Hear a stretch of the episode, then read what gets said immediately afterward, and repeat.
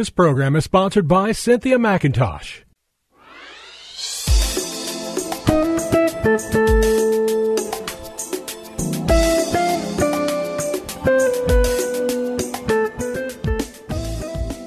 My name is Cynthia McIntosh, and I welcome you to Nuggets of Truth broadcast.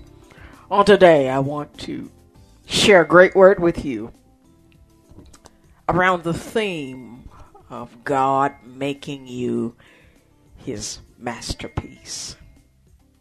The process into becoming God's masterpiece may not be always pleasant, may not always be easy. But I want to share with you the story of a great biblical character who, through God's guidance and through his faith in God's guidance, became a Hall of Famer in the Hall of Fame of Faith in Hebrews chapter 11. Everybody mentioned in that chapter people who experience and accepted God's voice in their life and acted on the faith of what he said in spite of their past and their imperfections. And I love sharing this theme today because oftentimes we think God is calling has called us because of our goodness, because of what we are. But God calls people based on their faith and their ability to act on what he says to them. Where they become what God has made them to be. You see, God works in us, and I'm, I'm, getting ahead of myself here, but let me give you some scripture about what God does to make us His masterpiece. In Philippians two thirteen, and if it is not a part of your your mental biblical library, I, I challenge you to put it there. It says, Philippians 2:13 and this is from the New Living Translation. It says for God is working in you giving you the desire and the power. Desire and power to do what pleases him. Oh yes, dear hearts, God will give you the desire and work it inside of you. There's another Old Testament scripture that says delight yourself in the Lord and he will give you the desires of your heart. God will draw you so close to Him that you begin to think like Him. You begin to want to to live for Him. I'm a witness that God will draw you with His loving kindness and tender mercies. He'll become something in your life who is the only one giving you what you need for your life. God will outdo everybody. He will make his presence so real to you that you know it was the favor and the power of God who got you through that moment, opened that door up, who provided when you did not have. It wasn't by somebody's goodness, it's because God will allow things to happen in your life that are supernatural, supernatural advance where you can get can't give anybody else the credit but him. God uses those things to draw us to him and as we become closer to the Lord, we begin to hear more of God's voice and his desires and you spend so much time with him where you don't know where you end and he begins. You become one. And that oneness in him causes you to birth the desire and obtain the power to do what pleases him. God, beloveds, has great pleasure. If you ever want to give God a gift, accept his word by faith and act on it.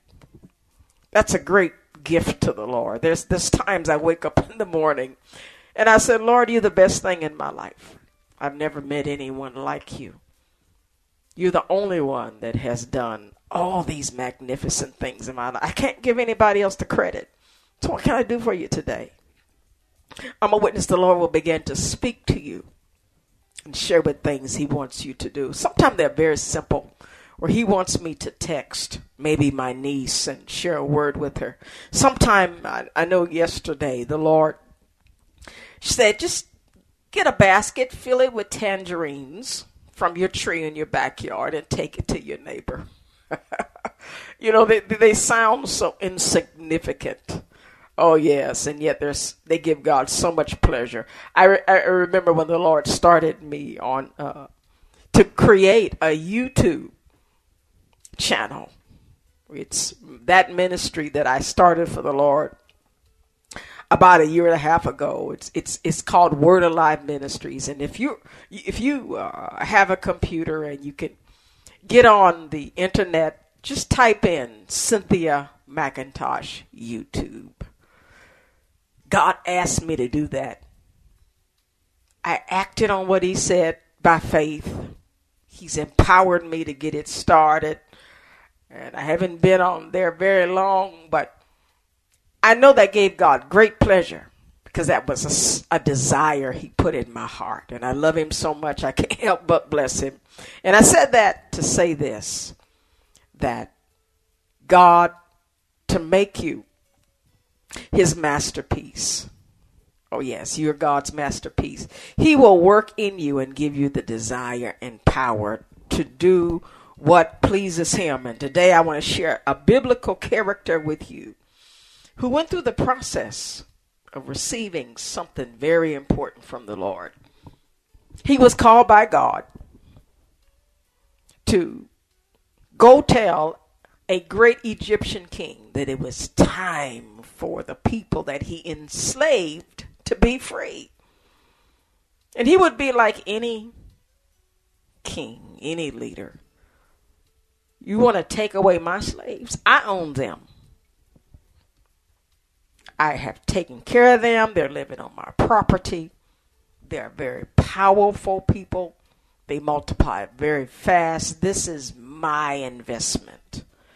But the time came when God wanted his people to be free, to live in their promised land that they live today, and that's the children of Israel. Oh, yes, God is slowly and surely bringing them back to the place he promised them and from that, that thought today, there may be someone listening to me right now that needs to know that when it's time for you to move from that place, that situation, God will make Pharaoh, that king of his Egypt, that person over you, he'll make him let you go. When it's time for you to let go of something and, and, and begin a new lifestyle, nothing will stop it.